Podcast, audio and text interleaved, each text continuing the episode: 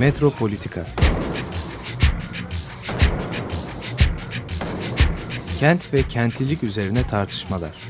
Ben oraya gittiğim zaman balık balık balık balık tutabiliyorum mesela.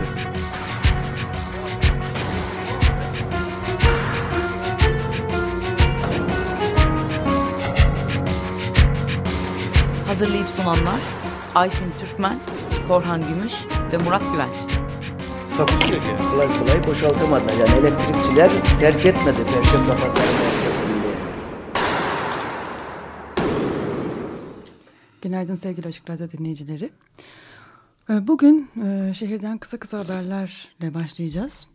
Ee, Bir önceki programda da dinlemiş olduğunuz gibi emek sinemasından tabii ki bahsedeceğiz. Bölge İdare Mahkemesi'nin kararından bahsedeceğiz. Ee, Torba yasadan, torba yasaya değineceğiz. Ee, Evet başka e, şeyler de olabilir. Mesela bu ben şeye de değinmek istiyorum. Taksim İlk Yardım Hastanesi'ndeki son gelişmelere. Evet, Taksim Kendine Sensin. E, torba yasa tabii e, çok önemli bir, bir konu şu anda tartışılması gereken. İstersen Sonra da- başlayalım. şeyle. Başlayalım. Sonra da bu tarihi hortlatma girişimlerini Türkiye'den ve dünyadan örneklerle devam edeceğiz. Ee, özellikle e, son birkaç günün fenomeni Evet Aksaray'daki e, Mahmut Abbas karşılama töreniyle ilgili bir şeylere değinmeden e, geçemeyeceğiz. Evet, Mahmut Abbas'ın başına gelenler. Devlet başkanının başına gelenler üzerine belki.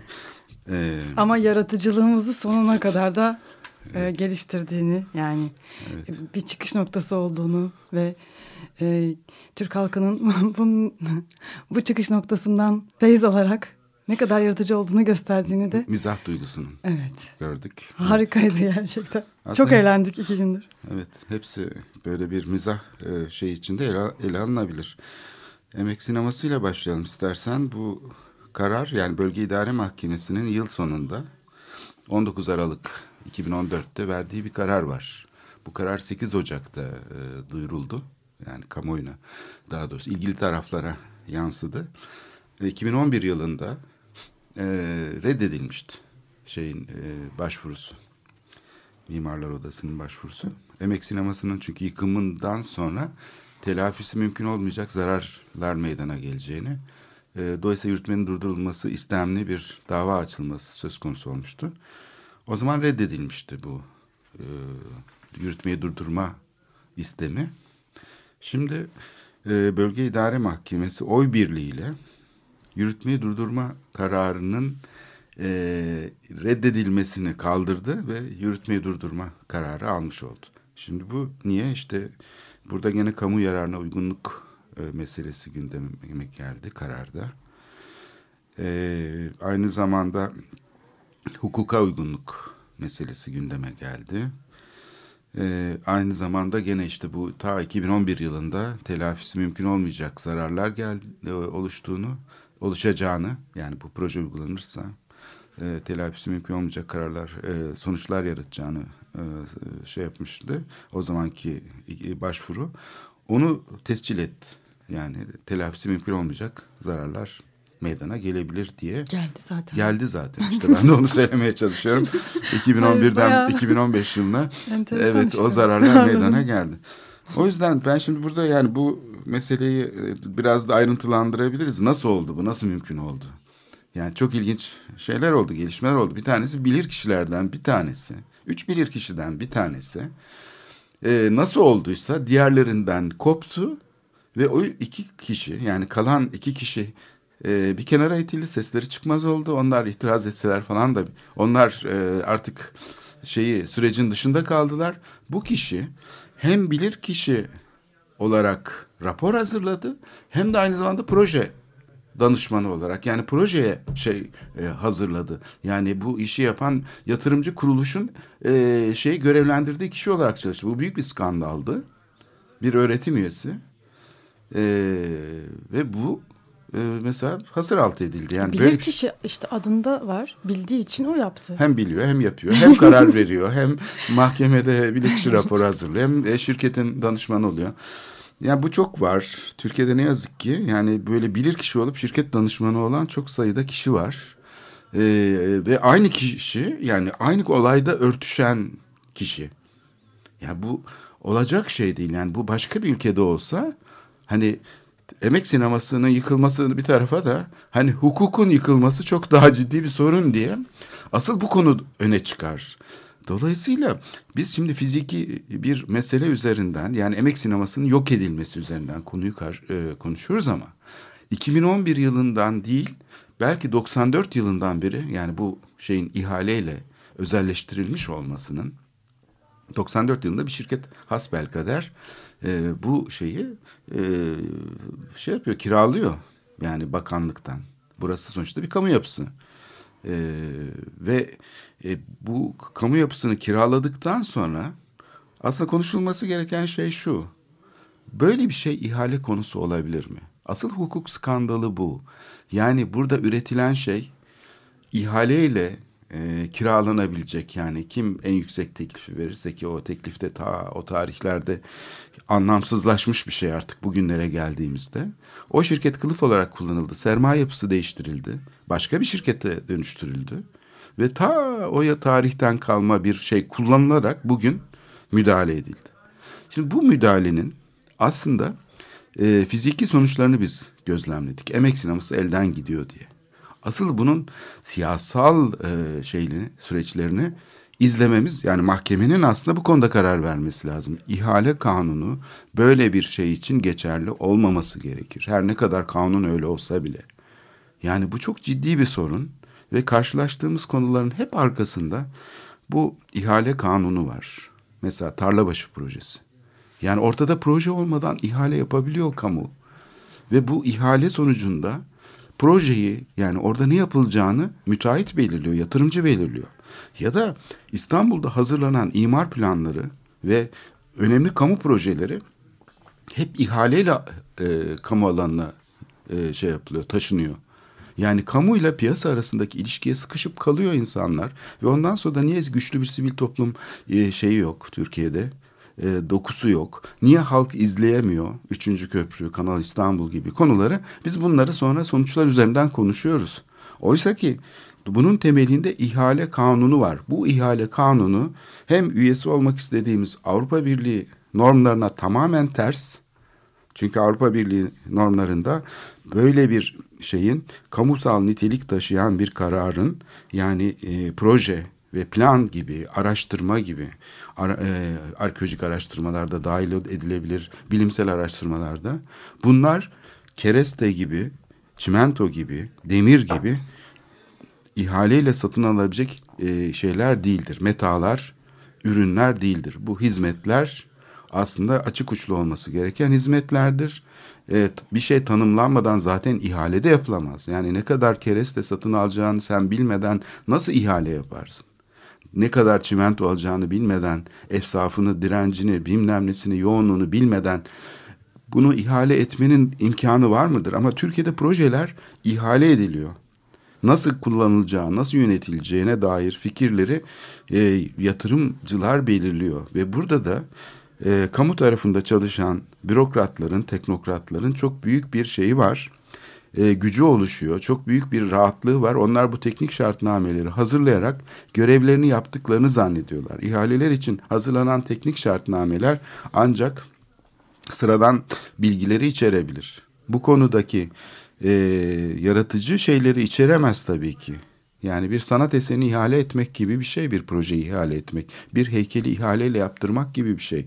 Yani ne kadar tunç kullanılacak, ne kadar taş kullanılacak. Bunları ancak bir fikir ortaya çıktıktan sonra hesaplayabilirsin. Bunun en düşük fiyatı veren ya da makul bir fiyatı veren şey tarafından yapılması restorasyon çalışmaları olsun, şehir planlama çalışmaları olsun bunların proje müteahhitlerine yaptırılması bir haksızlıktır, bir e, norm dışı bir davranıştır, yolsuzluktur daha doğrusu.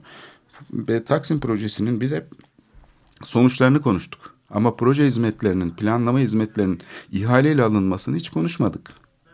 İhaleyle alınabilecek bir şey değildir. Çünkü orada bir kamusal alanın nasıl dönüşeceği konusunda tartışılması gereken kamusal nitelikli fikirlerin oluşması gerekir. Burası nasıl kullanılacak? Burası bir rekreasyon alanı mı olacak? Kültürel altyapı var. Yani Gezi dediğimiz zaman sadece girişteki park değil ki muazzam bir şey iki semt arasında Şişli ile Beyoğlu arasındaki bir tek kalmış e, kamusal alan bunun içinde kültür tesisleri var, açık hava tiyatrosu var, çok amaçlı salonlar var. Şimdi bunu ihaleyle nasıl projelendirebiliriz? Buradaki şeylerin programın geliştirilmesi lazım. Yönetim planlarının hazırlanması lazım. Bu sürece sivil toplum kuruluşlarının katılması lazım. Yatırımcıların değil. Yatırımcı katılırsa böyle bir sürece sadece basitçe kendisinden Çıkarı isteneni yapar. Kendisinden isteneni yapar. Kendi çıkarı, kendi mantığı doğrultusunda bu işi yapar. Bağımlı olarak yapar bu hizmeti. Bu fikir üretimi özgürlüğünün engellenmesidir. Yani ihaleyle elde edilmesi fikir ürünlerinin fikir özgürlüklerinin engellenmesidir. Dolayısıyla emek sinemasında asıl konuşulması gereken şey sadece binanın yıkılması, kültür mirası olan bir yapının yıkılması değil, e, aynı zamanda düşünce özgürlüğü alanının yok edilmesi ve yıkılmasıdır. Bunun altını özellikle çizmek lazım. Ne yazık ki bu arka planda kalıyor. Genellikle biz gördüğümüz şey üzerinden konuşuyoruz. Arkasındaki işleyen sistemi sorgulamıyoruz. Onu sorguladığımız zaman aslında tedavi etmemiz çok daha kolay olacak.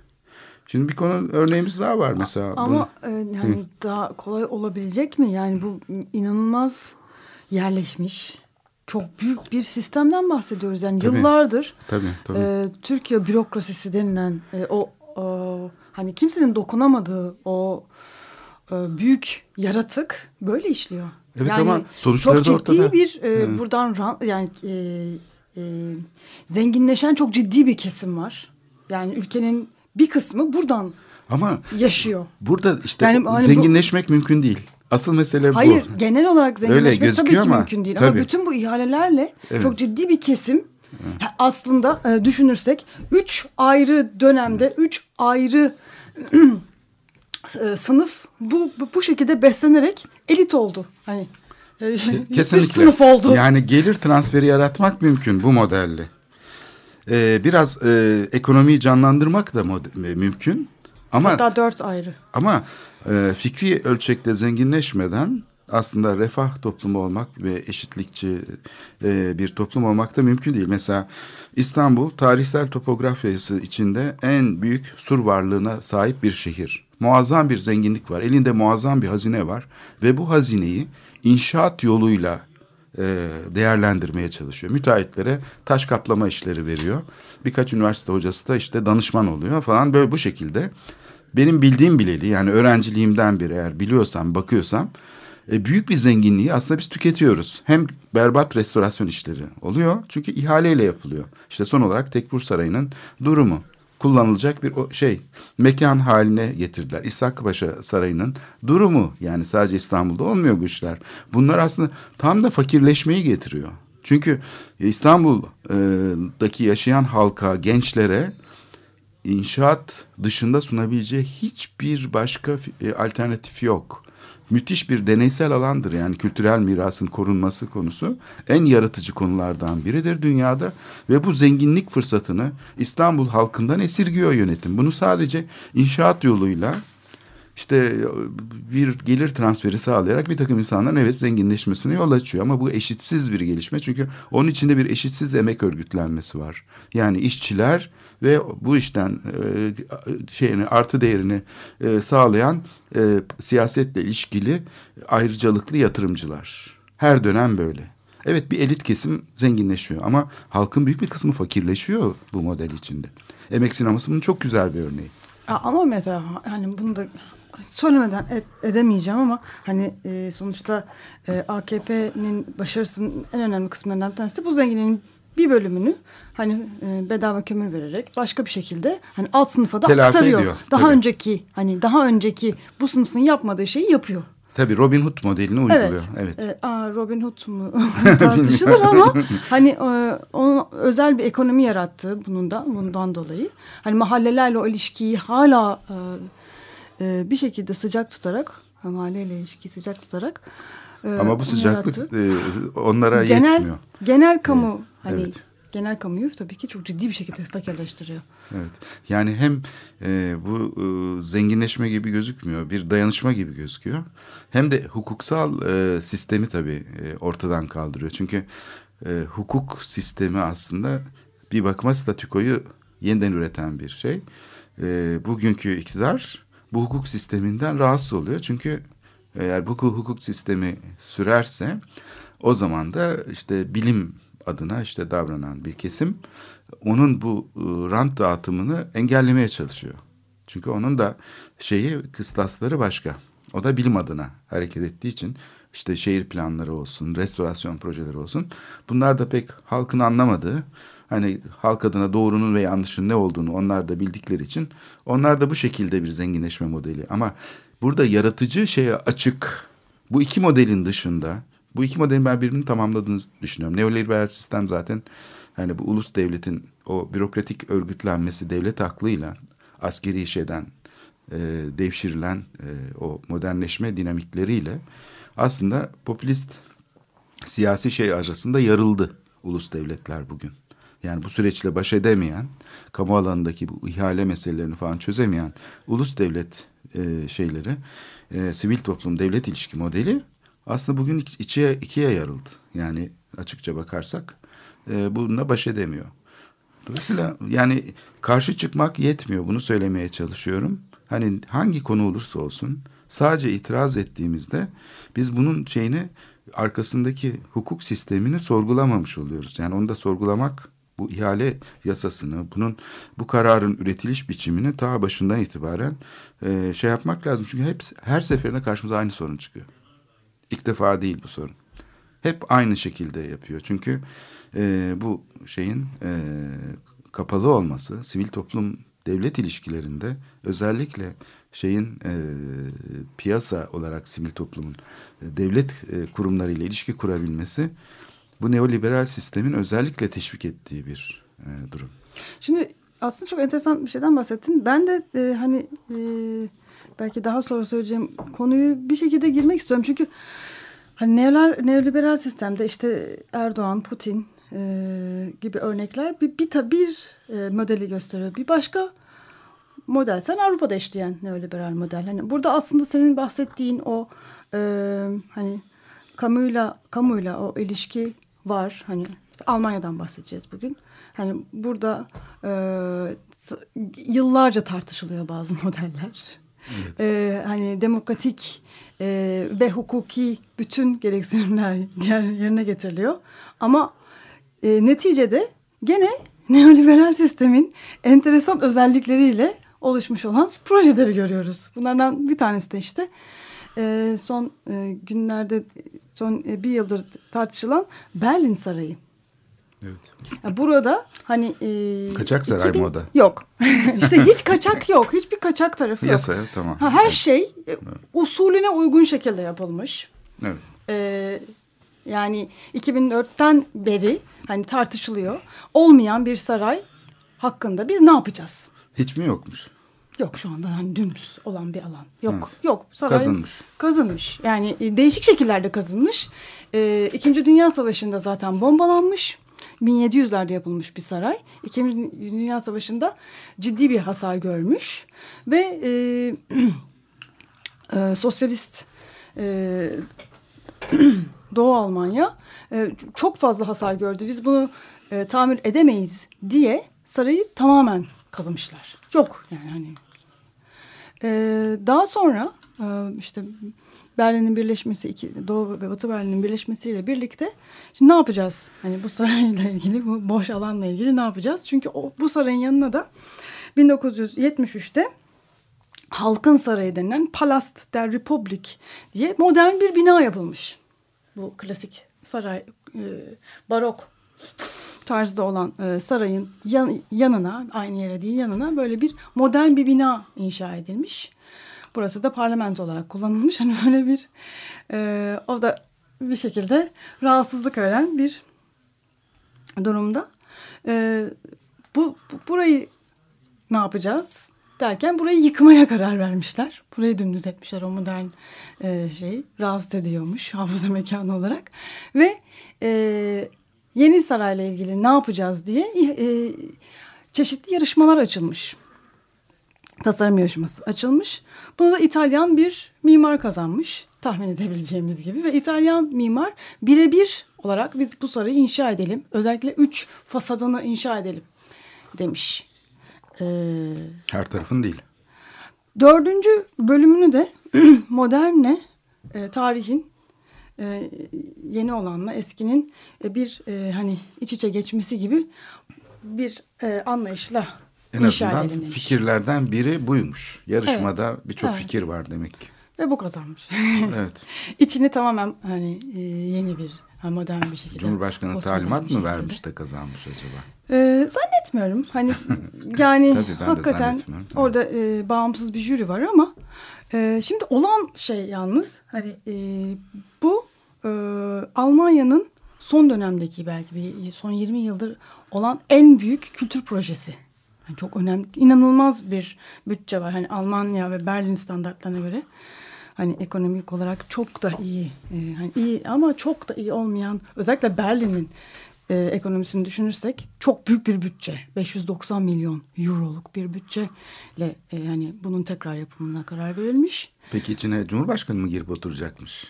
Hayır. Kim girip oturacakmış onu merak ettim. İçinde e, içinde o, o da çok enteresan. Etnoloji müzesi olacak.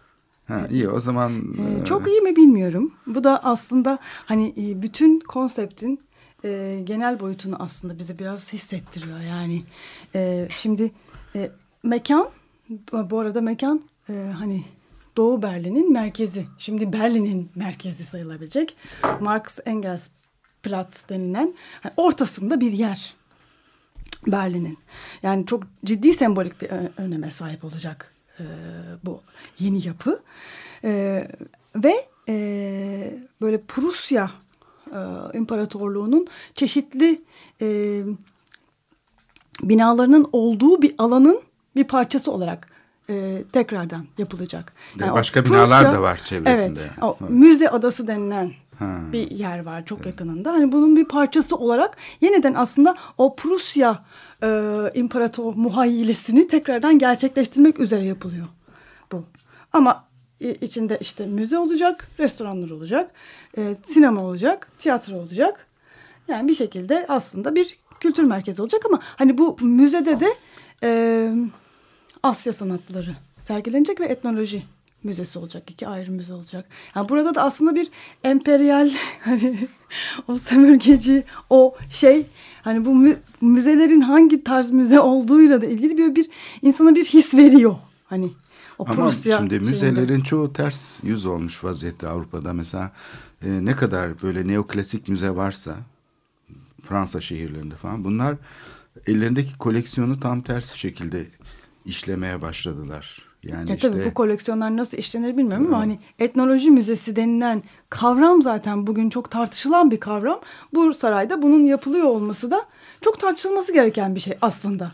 Hani e, çok e, hakim değilim ama o müze adası denilen yerde de çok klasik müzeler müzeler var. Yani bildiğimiz evet, biz Ee, Alman ya ulusu olarak bir biz tanesine gitmiştim. neymişiz diye- denilecek bir Evet. e, şey Evet. pek olacağını ben zannetmiyorum. Ee, yani öyle keşke bir şey. ben de zannetmesem ama ben öyle hissediyorum. Yani, Yani bunu hani yapmak böyle bir, kolay değil. e, hani biz neydik ve bunu e, hani e, bu, bunu tekrar hatırlayalım, bunu bir hissedelim. E, havası var. Yeniden bir hani var olmuş olan güç ilişkilerini yeniden e, inşa etmeyi e, hayali, hayal eden e, bir tasavvur olduğunu düşünüyorum açıkçası. Evet, Hitler'in ruhunu mu çağırıyorsun yani? Yok estağfurullah. E, şimdi Estağfurullah. Prusya. Prusya Hayır, doğru hayır. biraz daha imparatorluk Hitler'le şeyleri. alakası yok. Ondan Evet. bahsetmiyorum. Evet. Yok imparator. Yani Hitler Hitler'i yok sayan, e, sosyalist dönemi yok sayan biz aslında Almandık ve buyduk. Hani Prusya'ydık. Hani başka bir aslında tarih inşa etme. Yani e, var olan tarihle yani o sorunlu tarihin ötesinde başka bir yerlere referans vermekten bahsediyorum. Yani başka bir şey tarihi hortlatarak olan yani aslında unutulması istenen şeyleri Evet. Aslında bir Kapatmak. e, yeniden kurgulamak dediğimiz şey e, bu unutulma meselesi mi yoksa yeniden e, inşa meselesi mi bu konuda çok ciddi bir şey içinde insanlar ikilem içinde. Değil mi? Yani bir, hem bir taraftan bastırılmış sanki unutulmuş bir geçmiş var. Biz çünkü o geçmişle yüzleşmiyoruz. O geçmiş aslında anlama çabası göstermiyoruz. Mesela Osmanlı dediğimiz şey. Ama bir taraftan da e, aslında bu kurgu tamamen bir kurgu. Yani herkesin istediği gibi kullanabildiği e, şey. Yani bir tamamen e, insanlara zorla dayatılmış bir içeriğe sahip bir kişinin kendi tahayyülleri aslında. Gizlenmiş bir içerik var bu anonimlik arkasında. Yani işte Türkiye'de bir kişinin ya da bir grubun oluyor. Hani Almanya'da ise hani bu tartışılıyor. Hani bir sürü grup bununla ilgili hani e, çatışıyorlar aslında. Sağ sol çatışıyor çok ciddi bir şekilde. Ama sağ kazanıyor ve neoliberal sermaye kazanıyor aslında. Yani neoliberal yönetim için pardon ve sermaye kazanıyor. Çünkü yani burada da e, hani bir yatırımcı var ve bu yatırımcı ciddi bastırıyor. Hani bu, bu proje olacak diye yıllarca hani fon bulmak için falan bastırıyor. Ee, hani bir yandan da tabii şimdi e, daha önce hani e, hani niçin e, hani tarih önemliydi? Ulus devlet için hani bir resmi ideoloji oluşturmak açısından çok önemli. Bugün bu tarih niye önemli? Çok ciddi bir şehir ihtişamı yaratmak için. Yani hani e, Prusya İmparatorluğunu hani devlet törenlerini kullanmak için e, canlandırmıyorlar. Devlet törenlerinde kullanmak için canlandırmıyorlar. Burada ne yapılacak? Alışveriş merkezi değilse bile restoran, tiyatro hani oraya gelen turistin e, görüp aa ne kadar ilginç diyebileceği, ondan büyüleneceği bir ortam yaratılıyor. Ve hani orada Alman e, işte Prusya e, hissiyatını e, vererek ama aynı zamanda da hani tüketerek var olabileceği bir mekan yaratılıyor. Hani buradaki yeni dönemin hani e, yeni dönemin güç ilişkileri bunu gerektiriyor. Evet biz şey konuşmuştuk hatırladığım kadarıyla tarih yarımada planlarını konuşmuştuk. Orada bir takım şeyler vardı. Tarih yarımada koruma amaçlı imar planı tabii adı. İçinde raporunda şeyler vardı işte sokağında şerbetçi dolaşan işte insanların kafes arkasından sokağa baktığı eski mahalle yaşantısını canlandırma gibi sözler vardı. İşte Osmanlı mahallesi deniyordu kimi yerde, kimi yerde Türk mahallesi deniyordu. Yani o da e, gidip geliyordu o kavramda. Sulukule'de de enteresan bir şekilde aslında enteresan yeni Osmanlı oluştu. Suriyeliler gelip orada yerleşti ve hani Arap mahallesi oluştu. evet, evet. yani çok enteresan başka şekillerde oluştu yani. Şimdi burada tabii şeyde yani bu saraydaki bu maskeli insanlar geçidi ee, şimdi o da mesela böyle bir e, tuhaf bir şey içeriyor. Yani hem gelen dışarıdan gelen misafire yapılan bir gösteri bu. Aynı oryantalist bir kendi kendine oryantalize eden dışarıdan gelen bizi nasıl görmeli diye düşünen bir e, bilinç var. E, hem de bir taraftan da yani öyle bir kurmacalık var ki e, şimdi şeye bakınca burada e, şey e, Alman Cumhurbaşkanı Joachim e, Gauş. Ha, bugünkü Cumhurbaşkanı evet gelen evet. Türkiye'de gelen. Evet. evet nasıl Ta, okunduğunu e, tam bilemiyoruz ama Goş mu, Goş mu öyle bir şey. Evet, evet pardon onu e, evet. notlarımda tam okuyamadım. E, şöyle bir şey söylemiş e, açılışında. Bütün dünya e, bizim bizi seyrediyor. E, bizim bu bu e, yeni inşa faaliyetimizle birlikte nasıl bölünmeyi ve e, savaşın e, acılarını tedavi ettiğimizi bütün dünya seyrediyor. Yani yani dışarıdan bakan gözü tam yani sen onu söyler söylemez bunu söylemeden edemedim. Tam o dışarıdan bakan gözün ne görmesini istediklerini ortaya koymuş. Tabii bu bir yandan da hani ne görmesini istediklerini azıcık saklıyor da. Hani dışarıya doğru e, bu mesajı vermeye çalışıyor. İkinci Dünya Savaşı'ndan e, sonra oluşan bir şey. Yani Almanların kendilerini gözden geçirirken e, oluşturdukları bir milli şey aslında o da haslet. Çünkü zaten böyle bir şey var hep. E, milli olan şey hep bir körlük sağlıyor. Yani hep dışarıdan bakılana göre kendisini konumlandırıyor. E, şimdi bu ve bir de Avrupa hani yani bir şekilde Hı. Avrupa'da bu doğru bir imaj. Hani biz hani bazı şeyleri e, hani savaşın yaralarını sarıyoruz. işte bölünmeyi e, bölünmenin yaralarını sarıyoruz. Yani biz bu doğru politically correct politik olarak doğru bir söylem. Ama aslında orada hani Prusya İmparatorluğu'nun o gücünü de hissettirmek istiyoruz. Tabii diyemez. Yani o yüzden de hani dünyanın görmesi yani aslında başka bir şey istiyoruz ama bu şekilde de yansıtıyoruz demek. Evet Almanlar daha dolaylı söylüyorlar. Ee, bizim buradaki yöneticilerimiz çok daha direkt söylüyorlar ne söylemek istediklerini. Yani hiç öyle Evet. dolandırmadan lafı hemen konuya giriyorlar. Bu e, şeydeki saraydaki maskeli balo da da aslında e, şey olarak çok e, üzerine yani hoş bir şey aslında değil mi? Böyle insanların eğleneceği falan şey gibi de mizah dolu. Hani bir cumhurbaşkanının mesela tiyatrocularla birlikte olması güzeldir, sanatçılarla falan ama kendisinin oynamaya başlaması, tiyatro, müzik falan ilgilenmesi hoş bir şeydir ama bunu galiba biz fark etmeden doğrudan yapıyoruz. Yani bunun bir müzik olduğunu, bir sanat faaliyeti olduğunu falan düşünmeden bunu gerçekmiş gibi algılayan bir hayalde dünyasında yaşıyoruz. Yani böyle tanrı katında yaşıyoruz yani. Tanrılar çünkü böyle hakikatlere sahiptir. Aslında bunlar hep şeydir yani temsillerdir ve bu temsillerle sanat zaten bunu gösterir tarih boyunca. Şimdi bu 16 tane Türk devletinin forsu var işte şeyde. Cumhurbaşkanlığı forsunun da yıldızları var. Ee, işte bu şeyde Tarih ve Toplum 87 yılında çıkan bir sayısında bu yıldızlarla ilgili bir şey olmuş. 83 yılında Kıbrıs Türk Cumhuriyeti kurulunca 17. olarak o yıldız eklenmesi gerekiyormuş.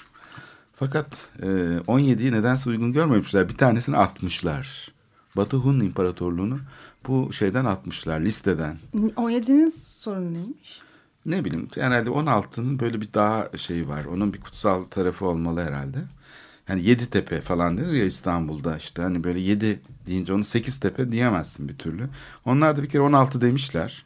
Tabii bu 16 dedikleri zaman o kadar da e, iyi bir araştırma olmadığı için Türk olmayan birçok şeyi de koymuşlar için ama bu arada Türk olan da dışarıda kalan birçok devlet olmuş. Yani çok sayıda tabii böyle şeyler kuruluyor. Bölünenler var, çoğalanlar, bütün iktidarların sonuçta bir şey var. İşte burada e, makul bir durum yok yani. Tamamen kurgusal. Ama işte e, kıyafetleriyle bilmem nesiyle falan her şey zaten tamamen e, kurgu. Ben şeye doğrusu üzüldüm. Yani şimdi koskoca Cumhurbaşkanı yanında temsil edilenler, o devletleri temsil edenler ise er payesinde. Yani savaşçılar şeyler. Halbuki orada da temsilde de bir adalet olması gerekirdi. Mesela Osmanlı nasıl temsil edilmeli diye düşündüm sahiden. Şimdi Osmanlı'da tabii çok farklı dönemleri var. Modern Osmanlı var. İşte barok Osmanlı var, klasik Osmanlı falan diye böyle klasik yani sanat tarihi kitaplarını yaptığı ayrımlar var. Düşündüm taşındım ideal bir durumu temsil edecek kişi olarak Kanuni ile temsil edilmeliydi Osmanlı orada. Hazır elimizde şey de var. Dekorları, kostümleri falan da var. E, Yani bu bence adil bir durum olmamış. Yani Osmanlı'yı sadece... Çok yakışmamış. Evet yani şey mesela Hun İmparatorluğunu temsil edecek kişi Atilla olmalıydı. Değil mi? Böyle yani temsilde bir adalet olması gerekirdi. O açıdan yani sanki onlar böyle şey gibi hani Cumhurbaşkanı'nın emir eri gibi orada duruyorlar. Jedi savaşçıları. Ya biz ne biçim yani bu bir kere devletler arasında bir eşitlik sağlanması gerekir. Temsil böyle bir şeydir. Yani şimdi şey olarak e, onları e, bir büyük e, işte bugünkü Türkiye Cumhurbaşkanı'nın şeyi gibi korumaları gibi yerleştirmek e, onlar da ciddi devletler. Yani belki Türkiye'den daha da büyük topraklara sahipler, çok daha güçlü ordulara. Bu adaletsizlik beni düşündürdü açıkçası. Yani onların temsil edilmesi bence devlet başkanları düzeyinde olmalıydı. Her ne kadar temsili de olsa. E, bunu hak ediyorlar. E, bunun düzeltilmesini ben talep ediyorum. Yani bir kişi olarak e, bu tarihimize sahip çıkalım değil mi biraz yani? Ya, e, evet ben de katılıyorum. E, yalnız bu yeni tarihselciliğin geldiği parodi noktasını yani artık groteskleşiyor hani gerçekten. hani e, yani e, yıllardır biz program yapıyoruz. Bu kadarını biz de Bu görmemiştik. kadarını gör- Mahmut Abbas da görmemiş. Zaytun haber biliyorsun hastaneye kaldırıldı diye. o çok güzeldi. Ama nasıl şeye patlamaya yol açtı bu mizah patlamasına değil mi? Böyle bir şey. Ee, Yani muazzamdı yani. Türkiye'de yani bu şey Bornozlu olan arkadaş gelişiyor için, yani bayağı. bornozlu olan e, asker için Duşa Kapingillerin temsilcisi olan asker olması gibi. Yani hakikaten Çok tebrik ediyorum yani gerçekten. Bu, bu, bu mizah anlayışını muazzam buluyorum yani. Evet. Yani saraydaki bu etkinliklerin sürekli böyle şeye yansıması, mizah yoluyla olması gerçekten Türkiye'de bence şey yaratıyor. Yani siyasi bir e, nasıl aydınlanma mı yaratıyor? Yani insanların siyasi alanla ilişkisini gerçekten çok Birisi de şey yazmış geliştiriyor. zaten. Ee, şey e, hani nasıl e, İngiltere'deki kraliyet ailesinin her hareketi sürekli gündeme taşınır. Sağ olsun demiş Aksaray'la birlikte bizim de öyle bir Dünya gündemine taşınıyor. Sürekli dünya gündemine ve Türkiye gündemine taşınan bir kraliyet ailesi hissiyatımız oluştu. İstersen bir müzik arası verelim ve e, konumuza da uygun olarak e, Lord of the Lost, e, kaybolanların tanrısından dinliyoruz. See you soon.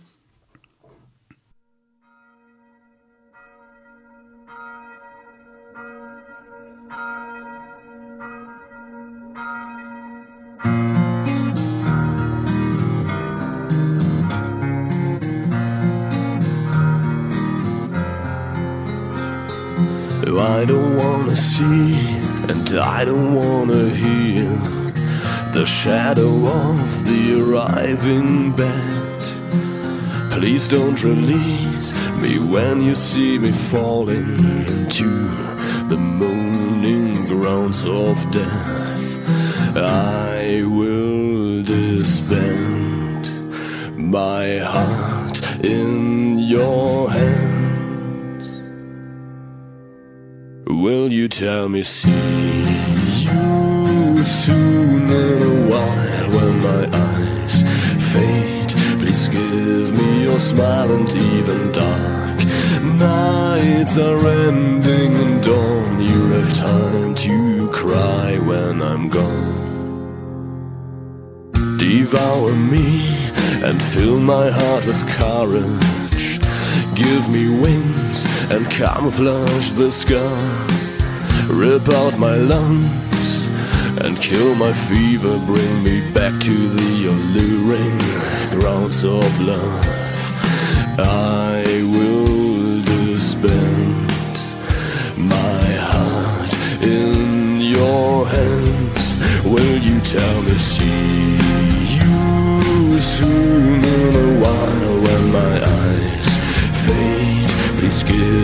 your smile and even dark nights are ending and dawn. You'll have time to cry when I'm gone. This is not farewell. This is only goodbye when my lips fade. Please kiss them goodnight, but even bright. Days are starting and dawn. You'll have time to cry when I'm gone. All the happy faces and memories are killing me. Am I already dreaming? Please tell me that I only sleep. Close the circle, come to an end. Metamorphosis begins. Please hold your promise and let me forsake metanoia and the laughing grounds of hate. Will you tell me, see you soon in a while when my eyes fade? Please give me your smile and even dark nights are ending and dawn. You'll have time to cry when I'm gone. This is not farewell. This is only goodbye when my lips fade. Please kiss them goodnight, but even bright.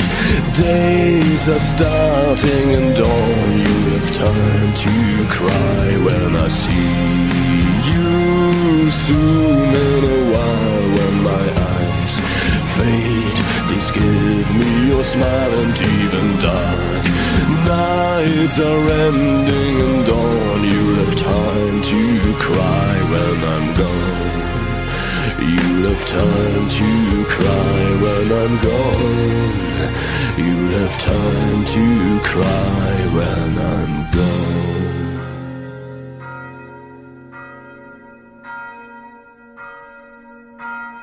Evet, Lord of the Lost, kaybolanların tanrısından dinledik, See You Soon. Ee, biraz bu tarihi hortlatma, tarihi ihya etme, tarihi binaları ihya etmekten e, bahsediyoruz bugün. Bu Berlin e, Sarayı e, projesinden tekrar bu, bu Berlin Sarayı'nı, üç fasadını tekrardan inşa etme tarihi bir 1700'lerde yapılmış olan bu binayı e, tekrardan e, inşa etme projesinin hani e, bir sürü açısını e, değerlendirmeye çalışıyoruz. Hani bir yandan hani nasıl olabilir ki hani tekrardan bir şeyi var etme hani e, bu bir ancak hani Kora'nın e, senin sürekli söylediğin gibi yani e, bir araştırma boyutu. Hani o kadar ilginç teknikler kullanılmıştır. O kadar enteresan malzemeler. Deneysel bir çalışma deneysel olabilir, bir çalışma olur ve bu mu, hani e, önümüzdeki mimari e, hani gelişimler açısından bizim için çok gerekli olabilir. Evet. Ama e, hani burada öyle bir şey olduğunu hissetmiyorum açıkçası. Hani çok detaylarını bilmiyorum Mesela ama. Shakespeare'in oyunlarının sergilendiği Globe Tiyatrosu var. Hı hı. Ee, kraliçenin de çok e, önem verdiği bir proje o. Mimarların da işte epey bir tartışılan projesidir o. Yani Shakespeare'in oyunları nasıl bir ortamda sergileniyordu? Bunu araştırmak için bir şey yapıyorlar. Eski anlatıları topluyorlar. Hani çünkü ortada bir proje yok. Şimdi şeyde falan yıkılan şehirlerde, Varşova'da falan elde sağlam röleveler var. İşte onun için restitüsyon dediğimiz şeyler yapılabiliyor. Ama e, elde hiçbir şey yok. Yani Shakespeare e, oyunları hangi ortamda sergileniyordu dendiği zaman bazı yazılı şeyler var. Bazı resimsel şeyler var ama onlar bir proje gibi temsil edici değil. Olsa olsa yöntemiyle araştırmalar yapıyorlar. Mesela ortadaki ahşap direğin e, aranışı ve bulunuşu üzerine bir hikaye var. Çünkü öyle bir çatı öyle bir şeyin üstüne oturuyor ki o büyük yapı herhangi bir ağaç kullanılamıyor. Onun için e, işte mimarlar ve mühendisler İskoçya'da ormanlara gidip öyle bir ağacın o dönemde nasıl bulunduğunu ve kesilip taşınabildiğini araştırıyorlar. Ve onun üzerine e, o yapının şey. Mesela çatısında o zaman pişmiş toprak, kiremit malzeme yok. Samanlı bir sistem var. Onu araştırıyorlar ve o nasıl e, şey yapabilir, e, mümkün olabilir su geçirmeden bu kadar yağmur yağan bir yerde bir saman e, çatı kaplamasının e, insanları ıslatmadan şey yapabildiğini inceliyorlar. E, fakat aynı zamanda da bir takım sorunları var. Yangın gibi mesela kolayca tutuşabilme falan. Onları engelleyecek neler yapılabilir diye sorguluyorlar. Yani o zaman aslında bu restitüsyon dediğimiz şey basitçe bizim burada mimarların koruma kurulundan geçirdiği bir e, onaylanan on, veya onaylanmayan bir şey değil. E, bir e, son ürün kapalı uçlu bir süreç değil. Aslında sürekli araştırmaya ve denemeye e, şey olan proje süreci boyunca bir e, araştırma projesine bir hani buna şey deniyor arkeolojide de bunun karşılığı var. Hani deneysel arkeoloji falan diye.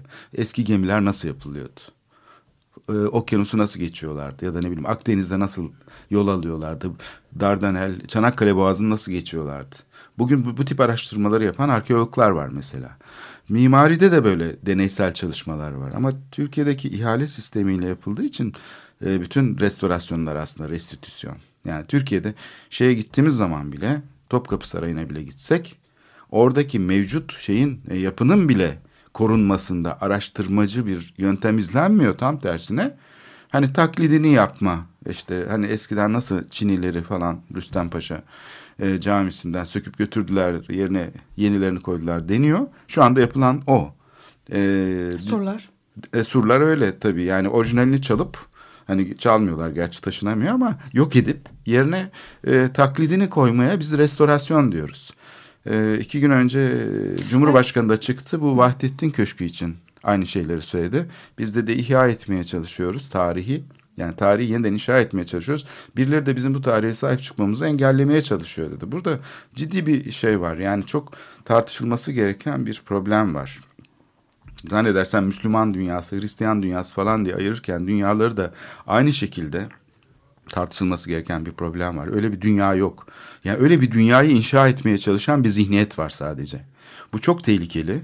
Çünkü bunun e, şeyinden içinden kurtulmak mümkün değil. Bunun içinde bir kere müthiş bir sınıfsal asimetri oluşuyor. Seçkinlerle bu inşaat piyasasında söz ettiğimiz yani zenginleşmeyi bu yolla gerçekleştirmeye çalışan kapalı dünyalar e, isyan edecek insanları da ortaya çıkarıyor bu e, şeye bu rejime ve o zaman e, sallantıya giriyor. Yani istikrar da ortadan kalkıyor, demokrasi de ortadan kalkıyor, insanlar öldürülüyor. Yani bu o kadar basit bir şey değil. Bunun sonuçları çok vahim oluyor. Bu yola girdi mi şeyler işte İki Dünya Savaşı'ndan önce gördük zaten Avrupa'da neler olduğunu. Bu yola girildiğinde bütün entelektüel enerjiyi dışladılar ve Ya, sonuçta savaşa vardı. Topçu kışlasıyla yapılmaya çalışılan şey de aynı yol açtı. Aynısı, İnsanlar kesinlikle. öldü. Evet. Mesela en çok yaratıcı faaliyetin söz konusu olabileceği bir kültür merkezini düşünelim. Avrupa'nın en büyük kültür merkezi diye başlayan Sütlüce. Sütlüce'deki o güzelim bina yıkılıverdi. Altından tünel yapılması için. Şimdi burada yaratıcı bir çaba olduğunu söyleyebilir miyiz? Bir kültür merkezi için bile. İşletilmesi, yönetimi vesairesi bütün bunların hepsinin önceden planlanmış olması gerekirdi. Bunu inşaat yoluyla yaptığımız zaman o harcanan 250 milyon euroluk yaklaşık bütçe çöpe gitmiş oluyor. Yani sadece insanların kaynaklarını yok etmiş, sadece güzel tarihi bir yapıyı yok etmiş olmuyoruz. Biz hep yok edilene üzülüyoruz ama asıl farklı bir gelişme imkanını yok etmiş oluyor yönetim. Bunun bedelini biz anlayamayız çünkü görünürde işte bir takım müteahhitler para kazanıyor, işçiler para alıyor ama yönetim aslında yapması gereken şeyi yapmıyor. Yani kaynakları paylaştırmanın dışında durumu değiştirecek bir şey enerji ortaya koyamıyor. Siyasi bir öneri getiremiyor. Bu çok vahimdir. E, o yüzden kapalı toplumlar yani bu farklılıklaş, farklılaşmaları kapatan toplumların e, sonu pek hayırlı olmuyor açıkçası. Şimdi bir Şimdi şeyden de söz... hani bu e, Berlin e, Sarayı örneğinde hani bunu daha açık bir şekilde uygulamış. Hani e, ihale yoluyla değil yarışma yoluyla e, İtalyan bir e, mimara bu projeyi vermiş olan bu örnekte de e, dediğin anlayışta yani daha deneysel bir anlayışta bu re- rekonstrüksiyona e, tekrar binayı birebir üç tane fasadını sadece de birebir değil aslında sadece üç bir temsil olarak kullanıyor onu. bunu Yani projeksiyon bile, gibi yani. Üç, sadece üç ayrı üç, üç duvarını ortaya koymak bile 590 milyon euro ve e, bu para e, hani biz bunu rahat rahat çıkartırız diyen e, federal hükümet tarafından da çıkartılamıyor. E bizim Yani batıyor. mezbahası da Aslında. yani büyük bir bütçe harcandı. Hiç kimsenin sesi çıktı mı? Sütlüce'de harcanan o uyduruk yapıya Ama sadece de yani- tü- tüneline harcanan para 200 Bilgi evet. Üniversitesi için harcanan paradan daha fazla. Sadece altındaki tünele. Ne işe yaradı o tünel? Kimse bunun Korkunç hesabını soruyor mu? bir de yani. Bir de her gün kaza oluyor, ki. insanlar ölüyor üstelik. Lüzumsuz yere kapattılar orayı. Yani Karşıdan karşıya da geçelim. Tarihi geçilelim. tekrardan hortlatma girişiminin e, ne tarafından tutarsanız tutun hani hakikaten ya abuk subuk bir şekilde hani Türkiye'de olan şekliyle olup e, aslında e, Sütlüce Mezbahanesine tekrardan yapılması e, için e, harcanabilecek olan harcanan para inanılmaz bir para gözükse de aslında oraya yatırılmış bir para değil başka yerlere. Tabii aktarmak için Aktarmak kullandılar. için. O inşaat bir araçtı yani. Siyasi kanallara aktı o paranın büyük bir kısmı. Diğer taraftan da velev ki hani hakikaten bunu rekonstrüksiyon yapsalardı. Birebir e, biz bambaşka bir şey yaratacağız diye düşünüp yapsalardı. Oradaki e, hani maliyetleri de tekrardan düşünmek gerekiyor. Çünkü çok pahalı. Rekonstrüksiyon çok çok pahalı bir iş. Tabii. Ve ne gereği var? Yani çünkü birebir yapmak deneysellik duruyordu. dışında ne gereği var? Sütlüce'deki bina zaten sapasağlam ayakta, O ayakta duruyordu. duruyordu. Hani Yanına bir tane çok durmayanlar, amaçlı hani salon yapılabilirdi. sıfırlanmış olanların Evet. niye gereği var? Tekrardan bir şey ihya etmenin yani e, velev ki bir tarihi tekrar hatırlatmak için bile olsa mümkün değil ki aslında Ama şey tekrardan kapatmamak yapılmamak. lazım. Yani o kanal da açık kalmalı her zaman. O sorgulama için çünkü iyi bir fırsat. Çünkü biz burada sorgulamadığımız için ha bakalım Türk mimar mı yapmış diye bakıyoruz. Bir kere Prusyalı ruhunu temsil edecek mimarın Prusyalı olması lazım köken itibarıyla mesela. Türkiye'de böyle şeyler gündeme Ama o geliyor. da öyle değil. Top çıkışlısın da hani top çıkışlısının mimarı da Yabancı mı? Osmanlı. Osmanlı ama Şimdi- Türk değil, yani Müslüman. Ha orijinalinin diyorsun. Evet. Ben yok şimdi taklidini yaparken onu söylüyorum. Taklidini yaparken bir kere bugün aranan kriterler onlar. e, hasbelkader yani aynı inşaat sürecinin içinde bulunması onun ürünü olması gerekiyor o mimarın da. Yani öyle sorgulayacak bir e, şey yok. Şimdi mesela bu şeye çok e, yani şey yapmak gi- gi- girmek gerekiyor belki yani konunun çünkü biz inşaat tarafıyla ilgileniyoruz yani işte taklit yapılsın mı yapılmasın mı diye tartışıyor mimarlar. Ben bunu çok yetersiz ve asıl zorluğu görmemek, geçiştirmek olarak görüyorum. Çünkü ben taklide karşıyım. Bunu söyleyip geçiştiriveriyor birçok mimar. Yani böyle geçiştirilebilecek bir konu değil. O zaman da işte modernlik de bir stil gibi algılanıyor. Ha, onlar da modern yaşam tarzından yanalar. Biz de muhafazakarlarız. Ve muha- bu muhafazakar ve e, yenilikçi ikilemi iki anonim kalıp olarak karşımızda aslında iki büyük zorluk. Bunlara karşı olmamız lazım. İnsanlar burada kolayca o zahmeti göstermeden kendi profesyonelliklerinin gerektirdiği entelektüel çabayı göstermeden ya muhafazakar ya yenilikçi, modern, piyasacı mimar oluyorlar. Ee, bu yol ayrımı bence Ama bütün dünyada da var. Yani bu mesela Evet. Berlin Sarayı e, inşaat tartışmalarında çok ciddi bir şekilde aslında bu ayrım var. Yani Evet. bu da çok hani o o açıdan bu örneğe e, e, bakılması gerekiyor. Hani bu konularla ilgilenen insanlar için çok ama e, bir sorun olarak kafa açıcı. algılanıyor. Değil mi? Ya şimdi ne sorun. yapacağız? Hani ne Ha. yapacağız? Hani ne yapacağız? Ciddi bir tartışma İşte başlıyor. zorluk dediğim iki benim taraf, bu. Evet, iki taraf oluyor ve bir taraf işte daha hani muhafazakar kesim. Hani bunu tekrar yapalım. Ee, muhafazakar olmayan hani solcu kesim. Hayır bunun tekrar yapılmasın. Yerine yeni bir mimar Ee, yapalım. En azından bu bile bir e, farklılık diyebiliriz. Bizde olsa sadece işte e, hukuka uygun mu değil mi diye tartışılır. Ya da işte orada inşaat yapıldı mı rant yaratıyor mu yaratmıyor mu diye bakılır. Mimari açıdan pek tartışılmaz. Yani bu konuda ben mesela görmedim Sütlüce mezbahasını yapan üstelik de bir üniversite adına yapıldı değil mi Sütlüce? Mimarisinin konuşulduğunu tartışıldığını hiç görmedim. Ben duymadım yani. Ben bir birkaç yazı yazdım. Restorasyon böyle yapılır diye birileri fetva verdi ve hiç onun dışında Yani mesela aslında şimdi bu Osmanlı tarzı cami tartışmaları falan tamamen bununla ilgili. Yani aslında Türkiye'de tam da bu tartışma çok E o zaman işte- gündemde. Yani tabii ki e, maalesef yapılma tarzında o tartışmalara açıklık çok az, ha- çok çok az. Ama aslında çok gündemde olan bir şeyden bahsediyoruz. Yani dünyada da olan e, bu, bu gündem Türkiye'de de çok önemli. Yani Osmanlı camisini tekrardan ihya, tekrardan sürekli sürekli taklidini yapmak ya da yeni cami yapmak. Ne Evet. kadarı muhafaza edilmeli, ne kadarı yeni tarz mimariye açık olmalı. Yani bu, ta- bu tartışma aslında e, tam da dediğin gibi yani bu hani iki taraf yerine daha alternatif bakış açılarının geliştirilmesi Öznellikleri gereken. yitirmek lazım. İki anonim kalıp içinde tartışıyoruz. Yani sorun düşünceyi öldüren yani felç eden anonim kalıplar burada. Modernlik de böyle, muhafazakarlık da böyle. Halbuki bu ön yargılardan arınmış, baskıdan ve şiddetten arınmış bir şey olsa bu seçkinci yaklaşımlar içinde düşünmeyeceğiz. Ben mesela buradan Yani ben bunu işte Avrupa'nın göbeğindeki bir sarayla ilgili de aynı şeyin olduğunu da gö- görmemiz gerekiyor. Yani sadece Türkiye'de bu tartışmalar Evet onu tabii olmuyor. Yani ben bilemiyorum hani ama yani şeyde yapılım yapılış tarzında çok ciddi hani senin programın başında bahsettiğin ihale kanunuyla ilgili çok ciddi bir sorun var. Ama onun dışındaki tartışma boyutunda aslında aynı tarz tartış- tartışmalar. Ee, yani entelektüel boyutta bu tarz mimari boyutta da bu tarz tartışmalar var. Yani muhafazakarlık ve hani e, modern mimari. Nasıl olacak? Bu mimari bir, bir bölümü tabii bunun. Hani e, bütün entelektüel düşünce de yani muhafazakar düşün, muhafazakar sanat veya işte düşünce ve hani Evet. solcu düşünce nasıl?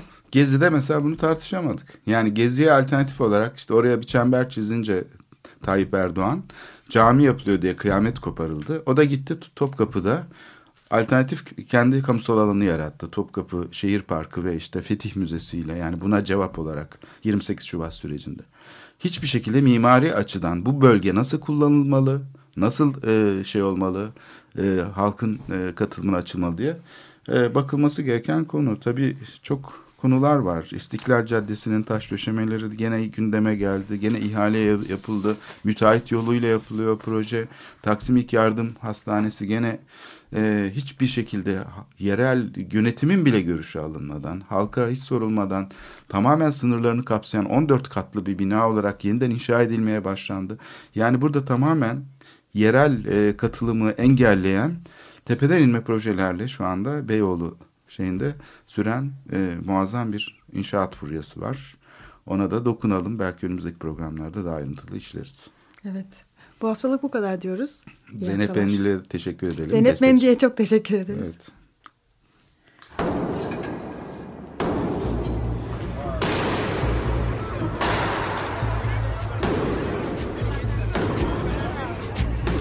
Metropolitika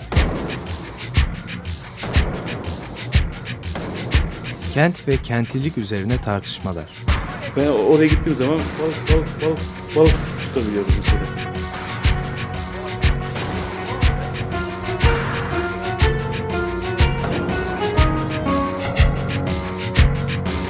Hazırlayıp sunanlar Aysin Türkmen, Korhan Gümüş ve Murat Güvenç.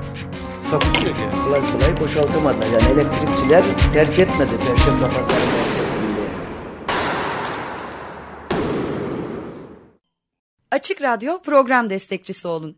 Bir veya daha fazla programa destek olmak için 212 alan koduyla 343 41 41